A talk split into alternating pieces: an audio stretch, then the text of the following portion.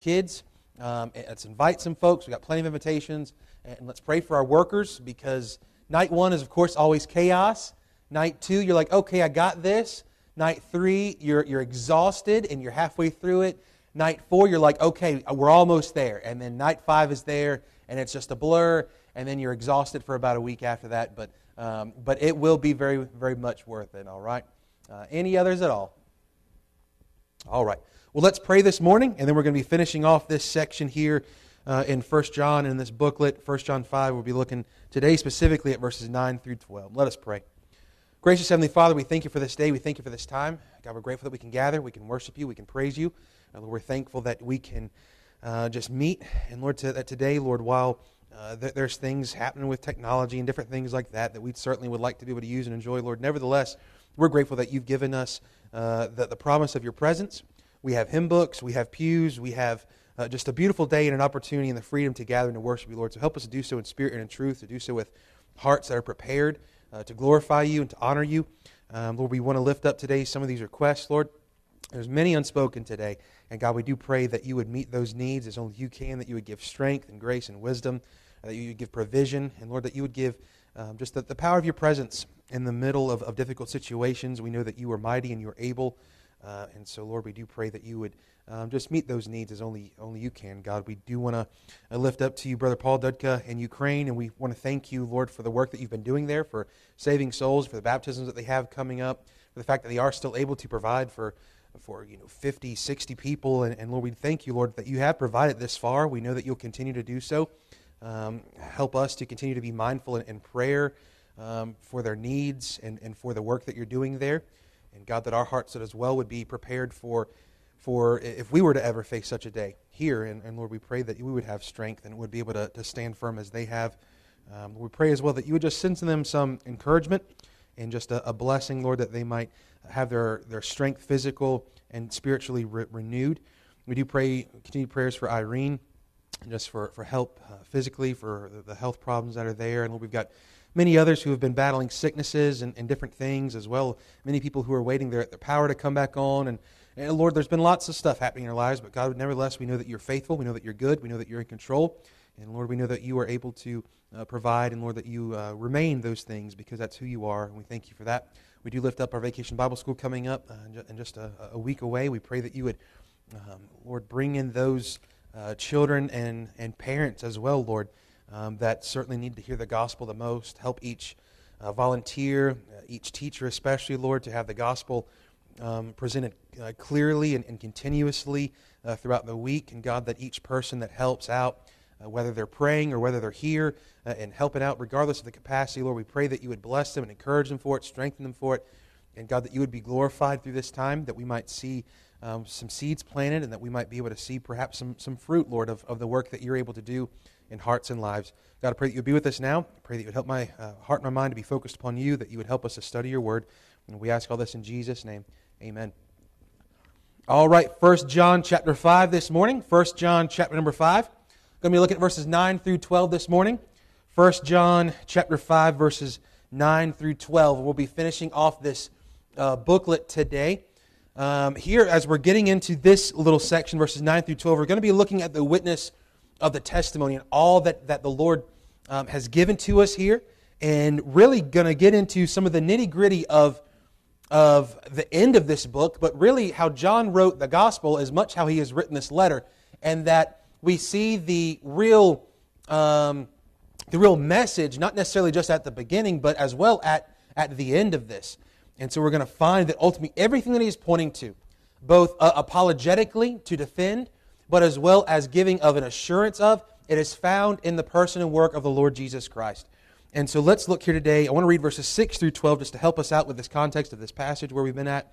And then we're going to focus in on verses 9 through 12. It says, This is he that came by water and blood, even Jesus Christ. Not by water only, but by water and blood. And it is the Spirit that beareth witness, because the Spirit is truth.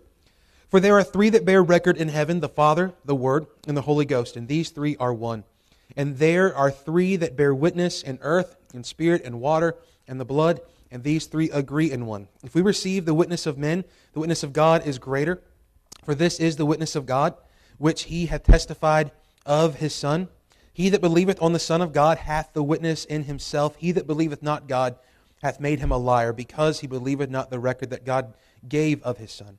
And this is the record that God hath given to us eternal life, and this is the life, uh, and this life is in his Son.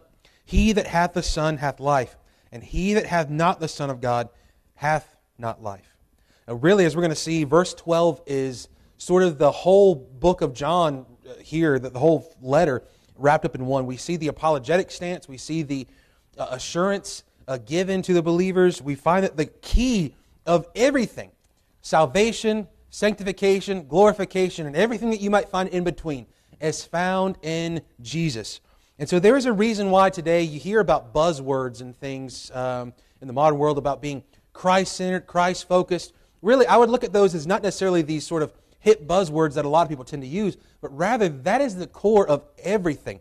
That is what John has said, that which we, uh, in verse uh, 1 1 uh, of 1 John, that which was from the beginning, which we have heard, which we have seen with our eyes, which we have looked upon, and our hands have handled of the word of life. This is it. It is found in Christ. So, first of all, we look here, verses 9 through 12, and we ask the question Who and what do you believe? He begins here in verse 9 If we receive the witness of men, the witness of God is greater. For this is the witness of God which he hath testified of his Son. Now, there are some folks that we look at, or maybe we hear, and we go, you know, I don't know that I believe everything that they have to say, right? And we should be able to have such discernment because he's already talked about how there's antichrists who have come, there's false teachers who have come, and even uh, as we talk about in the New Testament, that in the last days, that will happen more and more and more. So, we've got to be able to discern those who are telling the truth and those who are not. But yet, even those, he say, that are telling the truth, the key is not so much this person, this man, but rather to look past the man and to see the truth of God, which is found in the Spirit of God, the Word of God, which is the truth of God, the giving of truth. So we ask sort of the question, or, or really uh, for us here, if we receive the witness of men, meaning if there are people in your life that you can trust, right? And hopefully you have them. Hopefully you have you, you have some people in your life that you go, I can trust them. Their word means something, right? Um, in our sort of culture and area, it used to be years ago where you didn't have to write out contracts and things so much. A contract was as simple as, you got my word, right?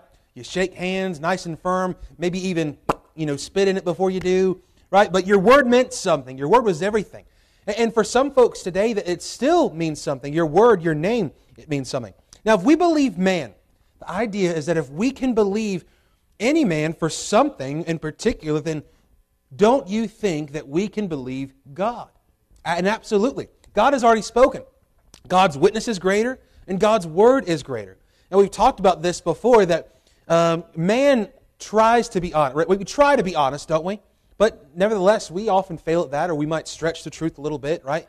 Uh, you might look here at the fishing poles and you go fishing and you're like, I caught three fish.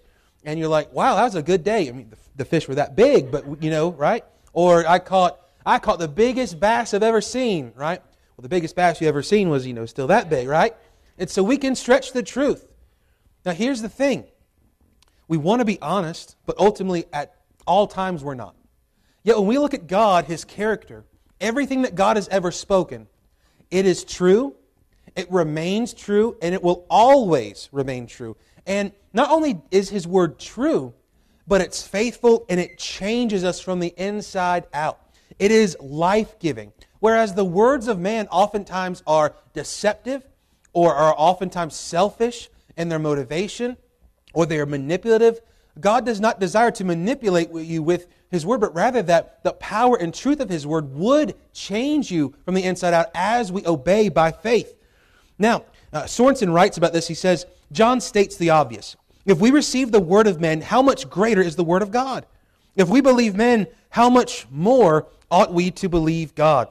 If we therefore receive the testimony of men, the testimony of God is far greater. The final phrase, for this is the witness of God which he hath testified of his Son, likely harkens back to what has been developed thus far in verses 4 through 8. The alternate view is that it applies to what is about uh, to be presented in the succeeding text. But nevertheless, what is right before and what is right after is really one and the same. It is pointing to the testimony and assurance of faith in Christ. That the person and work of Jesus is full and final and sufficient for all things, that the testimony of heaven and the testimony of man must point and only points to Christ. That Christ is what matters. That Christ, even more rather, is who matters more than anything in the world, and that his truth is sure and it's final and sufficient.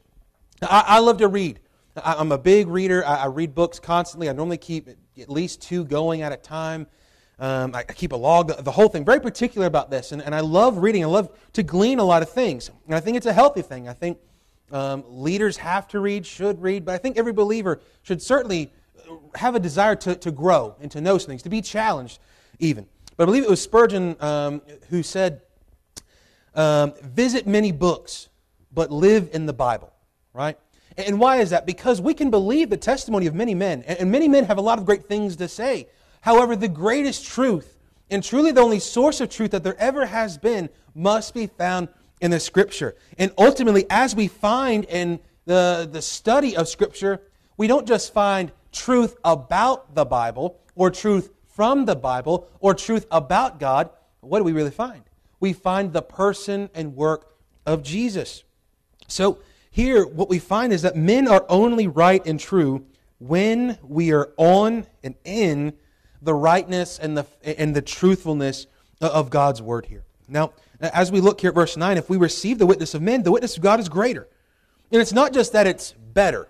I don't want us to get that sort of understanding of like, this is good, but this is better. Because the issue that we've got today, and that John had even as well, but we look today at some maybe some modern examples. There's two groups that have their own sort of um, other, other authority for their, for their stuff. We've got the Jehovah's Witnesses with the watchtower. They would say, well, you know, the Bible is God's word, but, you know, this is also just as good. Or this is um, pretty equal, or this will help you in different ways that maybe the Bible won't. Or we've got then the, the, the Book of Mormon, the same idea. Well, we believe the Bible, but this is, you know, this is a new revelation. This is a new help. No, it is not a help, it's a hindrance. We've got to get to um, the, the Word of God alone. It is the Word that matters, it is the Word that reveals truth. And what the truth of God does, what the Bible does from beginning to end, is that, uh, as we have here in the book, that everything that God testifies of is found in Jesus. So if you're reading in Genesis, you know who you're going to find? Christ. If you're reading in Exodus, who are you going to find? Christ. If you're reading in 2 Samuel, who are you going to find? You're going to find Christ. Why? Because this Bible is a gift of God to show us the one that all truth is revealed through, the one that um, all authority has been given to, and that is Christ alone. Second, that we find is that God's testimony is true because he is not a liar, nor can he lie. Now, you and I are able to lie. We don't always lie, but we're able to, aren't we? Why is that? Because we have a sinful nature. So let me ask you then, let's do some simple math. Can God lie? No. Impossible, actually, is what the Bible says. Why? Because it is completely contrary and foreign to his nature and character. For you and I, as believers in Christ, it's now for us to lie contrary to the Spirit of God within us. It's contrary to our profession of faith. But yet, in our flesh, we are still able to sin. But the Lord is unable to sin. The Lord is unable to even think of sin. You and I often sin long before we even sin. Right? We sin in our mind about sinning outwardly. Uh, we, we sin about the, the lie or the thought about the three fish or the giant bass before it comes out of our mouth. Right? So it's sin here before it comes out. When it comes out, though, that's the, the outward expression of that inward indwelling fleshly sin, though. But God's word is true. It remains true. It must always be true. It is who He is. The third thing we find is that God's testimony is that in Christ, eternal life is offered and assured to all who place their faith in Him. He says, For this is the witness of God which He hath testified of His Son. Well, what do we know in John's Gospel and throughout the, all the Bible? Is that the authority has been given to the Son, that the work was accomplished by the Son, and that, the, that Jesus himself, as we've been talking about a, a little while in our Bible study on Genesis, is that he is the fulfillment of the promise and provision of God or the word and work of God. It is found in Jesus. So, though you might be reading about David slaying Goliath, right? Well, what do we have something far greater than? We have a giant in our life that we can't throw a rock at, and it's sin. But yet, Christ, uh, a greater David, even the, the, the, uh, the uh, from the, the seed of David, is the one who conquers the, the giant that we can't. And even what we find is that you take someone like a David. Well, it's not just because his lineage is going to go to Christ, but those who are of faith, those who are used of God, what does their life do? It doesn't point to their testimony or to their goodness, but to the testimony and goodness of Jesus. And so we've got to understand that all of this truth is true. God's word, everything that He has spoken is true, and remains true, and that all of it is centered around Christ, and that this offer of eternal life has been given. And it's not been given by just knowing about this book, but knowing the one that the book is about, knowing the author of the book, it's not just mere uh, enough to, to know the content of the Bible, but to know the one that this book is about. It is about the Lord Jesus Christ. We also find forth that God's testimony is greater than man's because it is eternally trustworthy and secured in Christ. Now, as a pastor, I want you to believe what I say, right? I, I would be dumb to, to, to, to, not want that, right? Uh, uh and you would probably be Pretty foolish if you kept coming here going, that guy's a liar, but I'll go next week, right?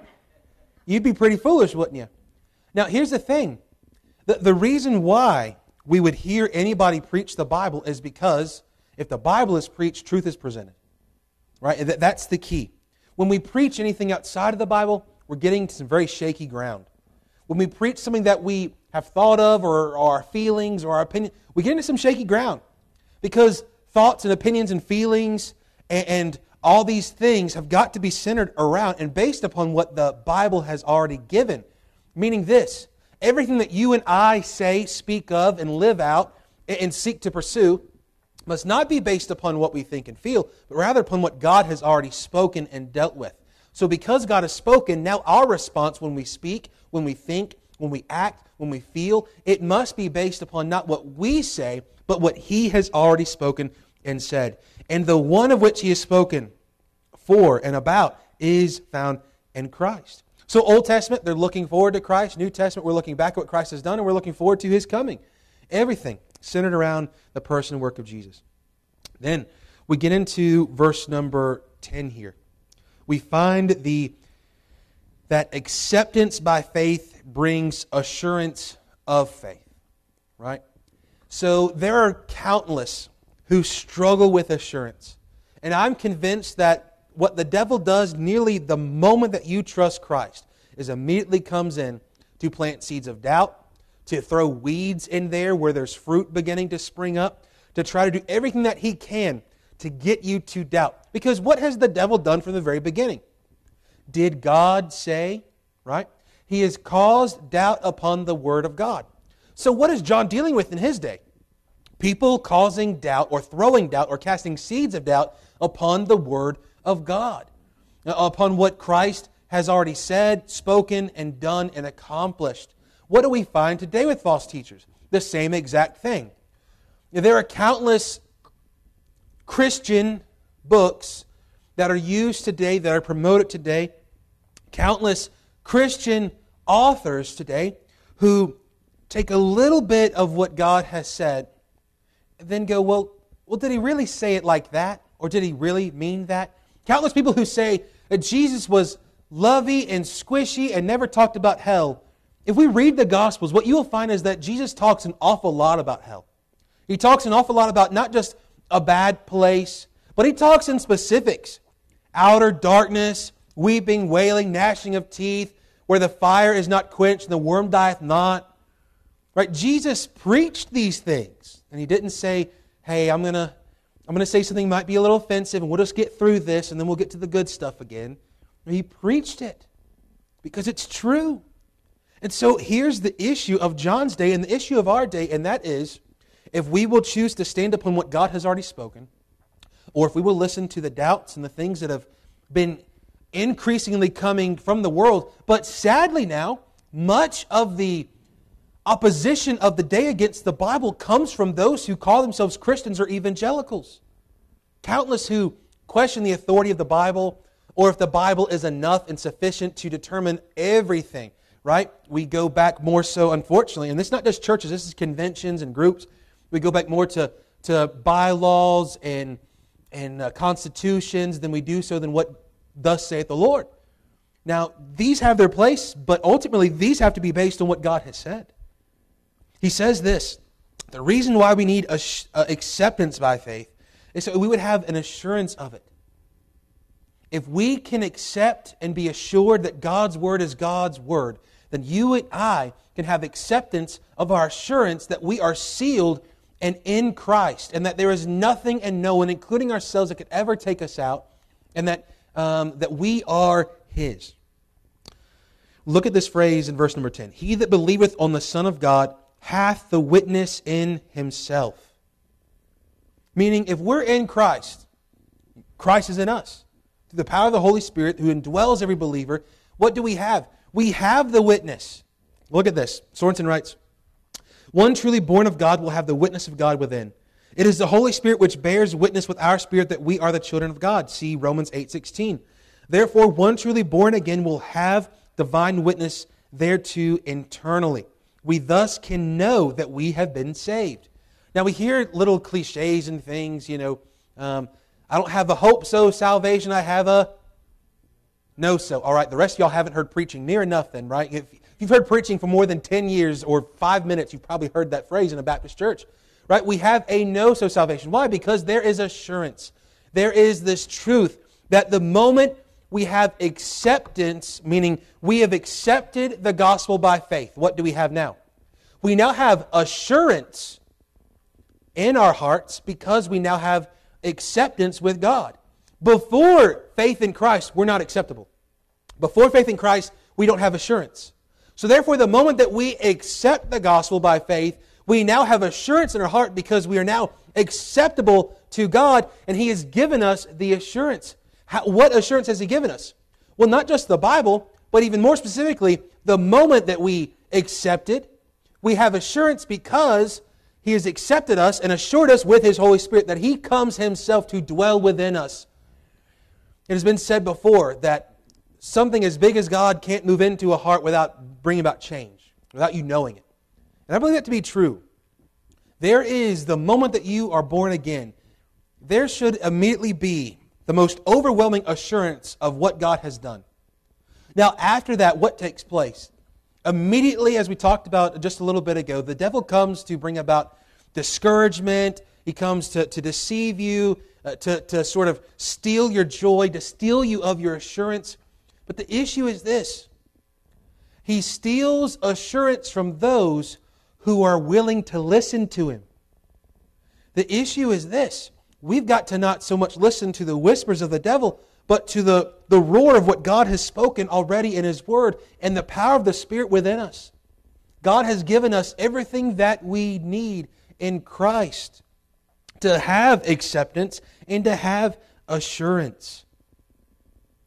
We can know, according to as he listed here, Romans 8:16, that the Spirit, capital, bears witness with our lowercase spirit, meaning the Lord Himself, the Holy Spirit, bears witness with our spirit, which is our, our entered man, that we are the sons of God, that we belong to Him, that we've been adopted by Him, that there's no longer a change in that relationship. Before, where we were at enmity or enemies of God, now we've been reconciled, and now we're together.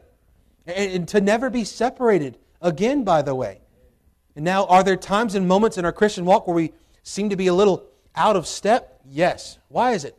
It's not that God has moved, it's not that God has changed, but rather because in those moments we have walked by sight, we have walked by our flesh, and therefore we easily find ourselves in some, some rough situations. I found, I found the Lord teaching me a little bit this morning on my walk. Every morning I take the dog for a walk. We go nice and early, and it's just a, a good time, enjoy the nature. And I found a couple of instances where the Lord taught me about myself through my dog. And that sounds strange, but I'm, I'm, walking the dog. His name's Squirrel, by the way. It makes no sense. I'm walking him, and we get up to the little pavilion over by the Wellness Center, getting ready to get on the trail. Things are going good. We're both moving the right direction in the same direction. Things are good. But then out of nowhere, he decides to go on the other side of this pole and he doesn't realize what he's done until he gets there and goes, right? And gets jerked back. And he looks up at me like, well, what happened? I'm like, you happened. But it was just like that. The Holy Spirit was like, you realize this, right? How many times we'll be walking with the Lord, things are good, it's a nice day. We're walking not just together, but we even head the same direction. And then what do I do? We let a distraction or something come between us. Now, it didn't take but half a minute, right, to, to walk on the other side and him to realize, oh, got to walk on this side of the pole with you, right? And then we're good. Then it wasn't but a little while later that you catch a whiff of something and, and he smells something that I can't, right? Because he's, he's got a good nose and I've got this nose, right? Smells something that he wants or that he thinks he wants or maybe something that might, he might be afraid of and he locks it down, right? I, I'm not going. I won't move. We got to go this way, right? He's like, Don't you know? I'm like, No, don't you know? Home is this way, right? We have this conversation. He doesn't talk back, right? It's just, I do the answering for him.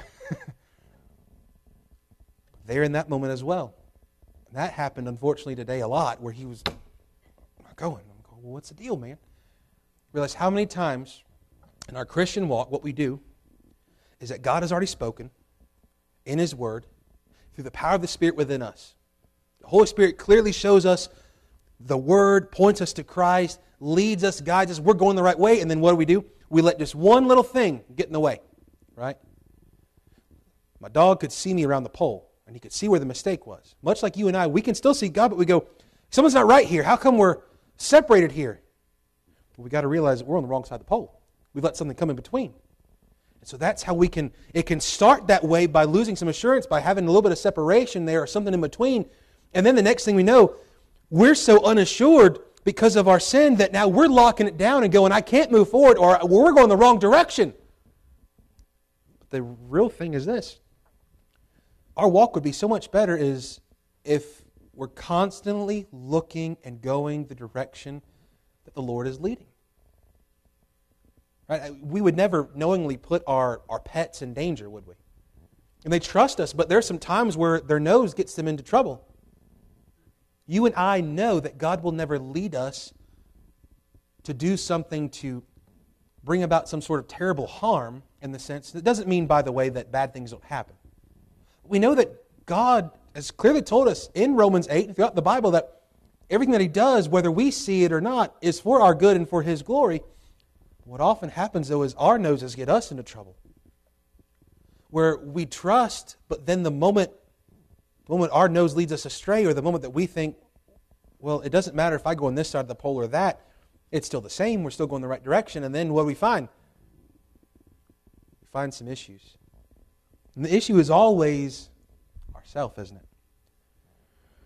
Jackman writes about this, this uh, verse. He says, What John is affirming is that the testimony is the Christian is in the Christian because he or she is believing in the Son of God.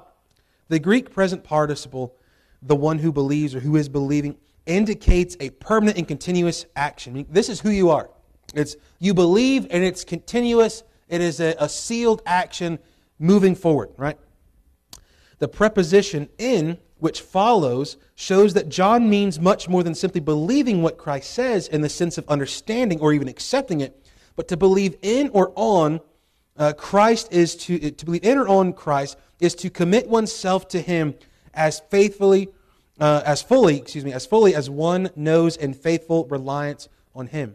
This is, of course, John's favorite description of saving faith in his gospel, where he uses pisteuo, uh, pistuoes on over 40 occasions, meaning to believe on or to believe in.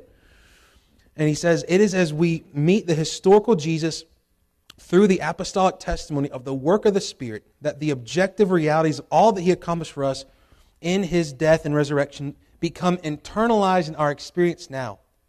Meaning the new birth takes place, and following it, there develops the growing inner conviction that these things are true, and they are true in and for us as individuals.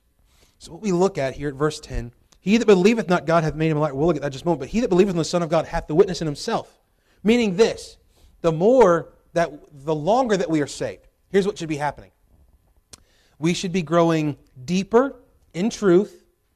And as we're growing deeper in truth, we're going to be growing and should be growing deeper in trust. Meaning this the more that I know God, not just know about God, but the more I know God, the more I will trust Him. Much like with, you know, my dog is, he's definitely not going to be a, a police canine or anything like that. We, we didn't take him to training, you know, when he was a pup. And we probably should have, but you look at like a police dog or, or military dogs or horses or many other things that, that get trained to do something. What happens is that they have to continuously go through this process. They build up trust through their training, and it's over and over and over again. Even take a soldier like who's a, a Navy SEAL, for example. The moment he graduates and, and is, uh, starts training, well, what does he have to do now in order to gain trust in his abilities? He's got to train. So for you and I, what we've got to do is if we're going to trust the Lord more, we must know Him more. It begins by knowing the truth. And as we know more of the truth, the truth changes us into where we don't just have a filled head, we have a filled heart of trusting God. Our minds try to trust the Lord, right? Our minds often know the truth, but it's the heart that has the faith to believe that what God has said, what I've heard, what I've seen, what I've handled, as John talks about, that is true, and that is the only thing that I can stand upon.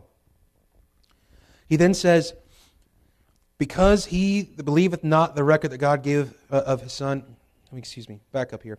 He that believeth not God hath made him a liar, because he believeth not the record that God gave of his Son.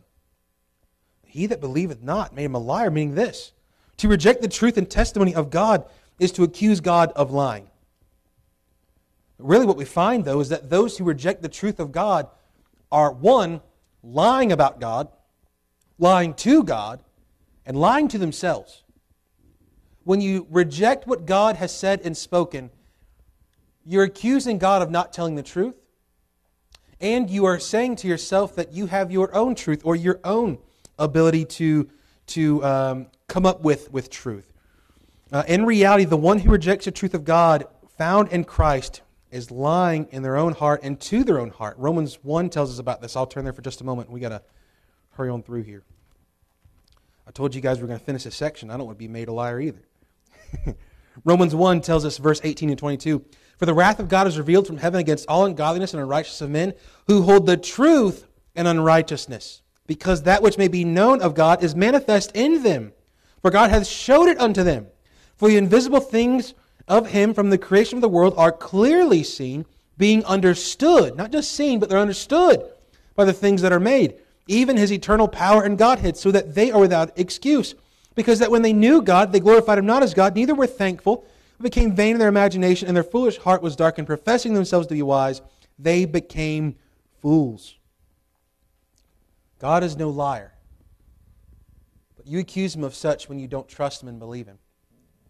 And so we've got to understand that because God's word is true, and it's true every time, it is our sole job and responsibility to say, Yes, Lord.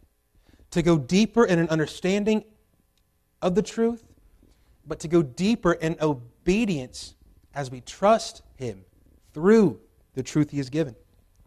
And He tells us, and this is the record, and here is the record Right? This is this is what is down. That God have given to us, given, it's a gift of God, right? Not of uh, not of works, as any man should boast, have given uh, to us eternal life, and this life is in his Son. And he that hath not he that hath the Son hath life. But he that hath not the Son of God hath not life. So here's the record. Here's what John is bringing this all to to give this sort of acceptance or assurance, as well as this apologetic for the day that they're living in, that God has given eternal life, but only through his Son, Jesus Christ. Outside of the Son, there is no life. Outside of Christ, there is no life. Even physically speaking, if it were if it were not for the Lord's grace and mercy right now, every one of us would perish physically, right? Let alone spiritually. But if it were not for His grace and mercy, we would perish spiritually too. But it is through the gift of not just not just some sort of work and making a way, but that he himself is the way, the truth, and the life. that it is found in the Son, it is found in Christ Jesus, that there is eternal life that is given. And as it is given to us, what must we do? Receive. How do we receive? He tells us all throughout this book, chapter 5, verse 1 Whosoever believeth that Jesus is the Christ is born of God. So, how do we have and receive this gift of eternal life? How to receive even the assurance of it? All of it boils down to by faith. By faith, we receive salvation. By faith, the Lord sanctifies us. And by faith, one day we will reach the heaven shores and be glorified. It is all of faith. Not faith in oneself, not faith in religion, not faith in anything else, but faith not just in that Jesus existed, but that Jesus, the Son of God, bled and died for sin, my sin, your sin, and rose again. That his word that he has given and spoken is true.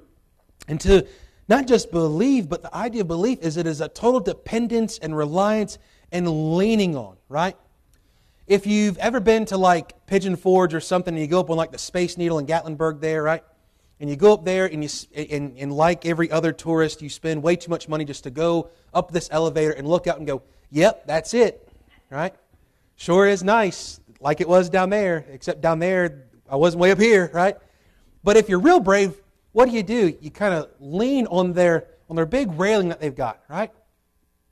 Maybe, right? But you look at it, and if you lean on it, what are you doing? You're putting your weight on it.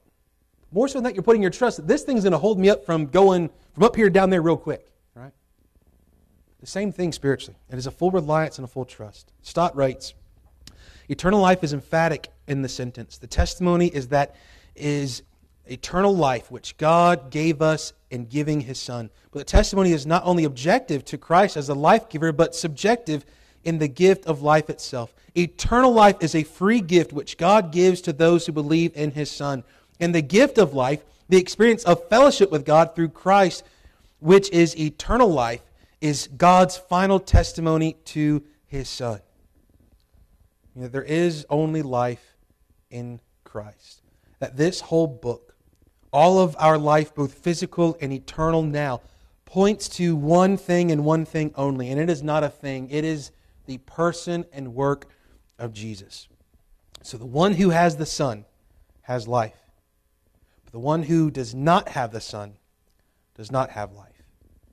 So this morning, I encourage you. One, if you don't have the Son, you don't have life. Call out to the Lord and be saved and experience the free gift of eternal life. Experience what it's like to, to live life now knowing Him and in fellowship with Him. But today as well, may it be a reminder to each one of us that have walked with the Lord for some time to remember that not just a part of our life is in Christ, but that all of life is in Christ. From the moment we wake up to the moment we fall asleep and everything in between, it belongs to the Lord because He has given us life. Jesus paid it all. All to Him I owe. Our whole life. We don't owe Him out of obligation. We owe him out of obedient love that wants to praise him for who he is and what he has done for us. Let's pray. Lord, we love you. We thank you for this time. We're grateful that we can gather, we can worship you, we can study your word. God, I pray that we would grow deeper in truth and deeper in trust in you. And we thank you for